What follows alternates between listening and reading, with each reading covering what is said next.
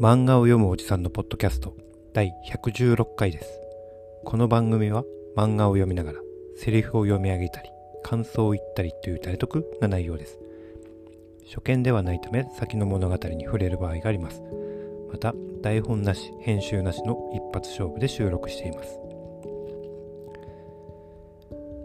えーでは本題に入ります。今日読む漫画は名探偵コナン第20巻ファイル10古城へのいざないですからです。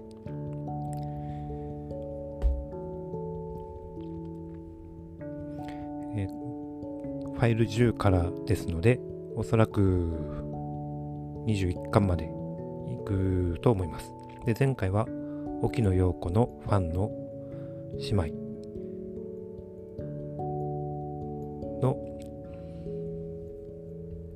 愛憎劇といいますか。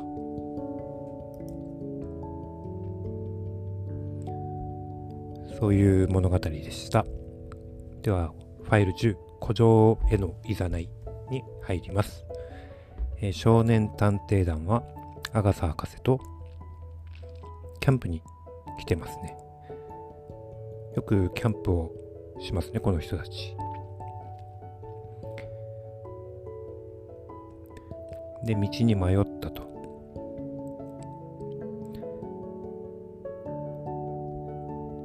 で湖の見えるお城とかに泊まりたい。あら無茶でもないみたいよ。ということで、えー西洋のお城のような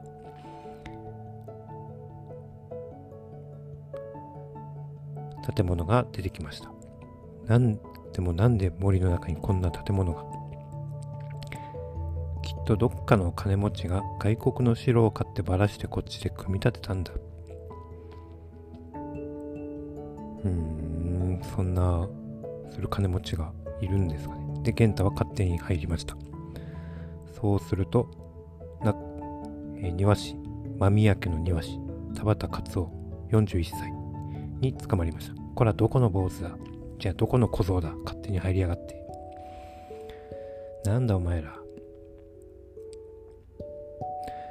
帰れ帰れここはよそ者の来るところじゃ。ないって言おうとしたところで旦那様。間宮光49歳。間宮間宮家長女の夫。娘養子。じゃあむ婿養子です。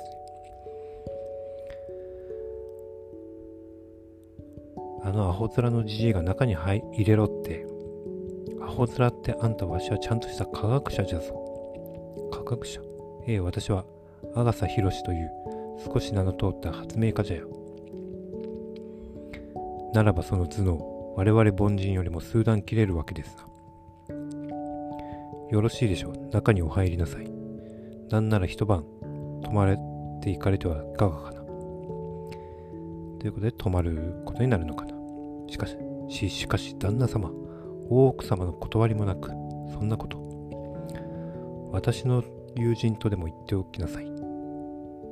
お母様の状態ならそれで十分だ。で馬。えーチェスの庭にはチェスの駒みたいなものが置いてあります。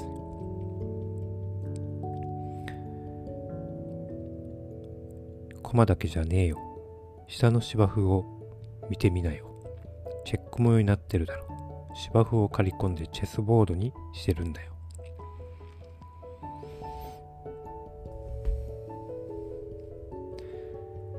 で前の旦那様は貞明様。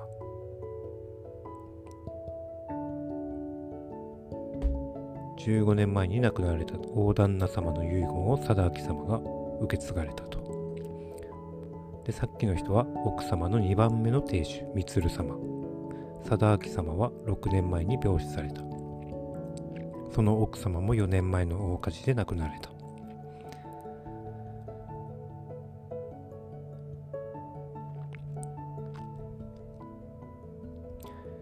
で奥様と貞明様とのたった一人のご子息。た高人様。真人高人。25歳。間宮家長女の、ま、間宮隆人。25歳。間宮家長女の息子。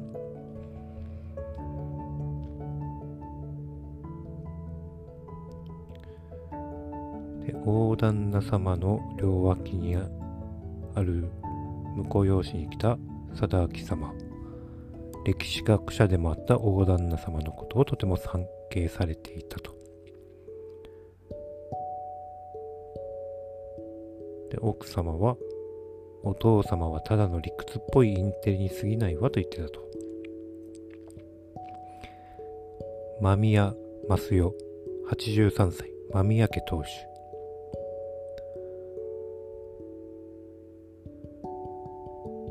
ところでその者たちはああ旦那様のご友人の科学者の方だそうで科学者おおそれは楽しみじゃ。あの人がこの城に込めた謎ぜひ解き明かしてもらいたいものよ。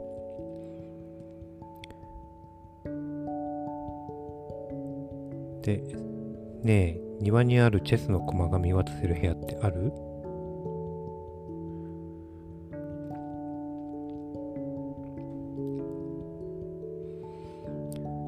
健太が落ちそうになりました。窓から。じゃあなさっきいた部屋の窓は、ま、壁際だったよな。じゃあなんだこの空間は。コンコンコンコンゴンゴン。ん？時計。大体昔からこういうのって針をどこかに合わせると。コナン君さっきまでいましたよね。ああ。なるほど。ただの城じゃねえってわけか。まずはライトをつけて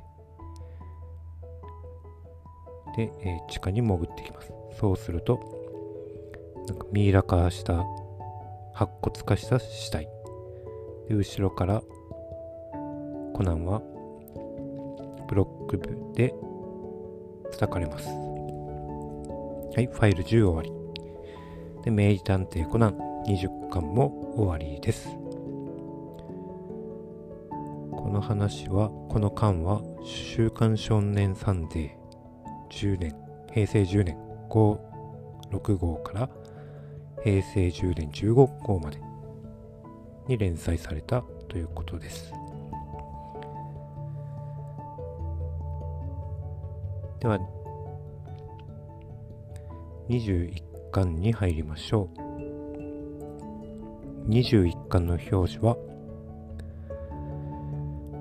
飛行機が映ってますね。これは初めての事件とか？違うか。なんだろう。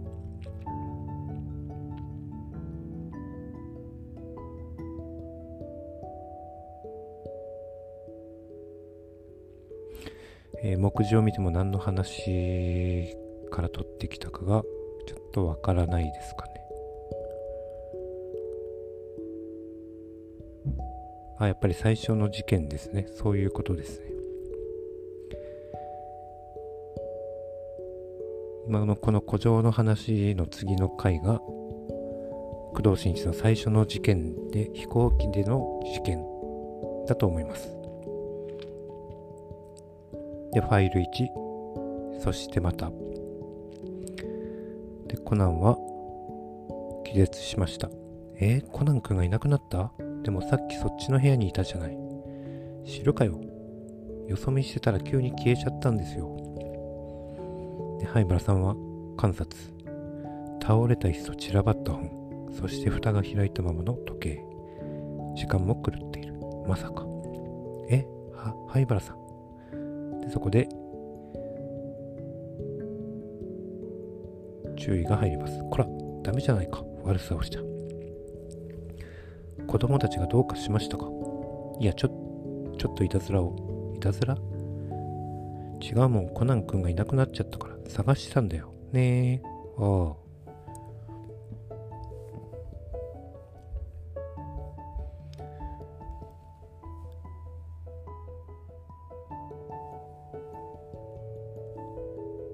で子供たちはごちそうをいただきます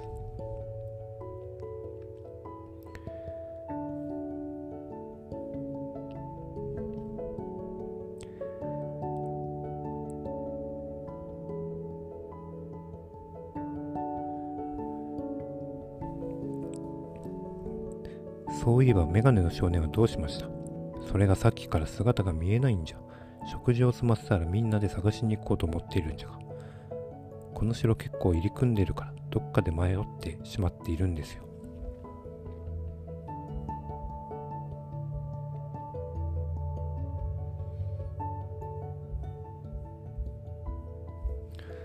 あの塔に迷い込んでなければいいがほらこの城の左手に見えたでしょ4年前我が妻が焼け死んだあの緑に囲まれた焼け焦げた塔のこと。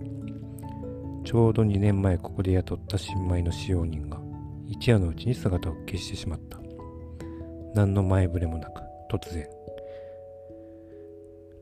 でその彼は4日後森の中でやっと見つかったよ。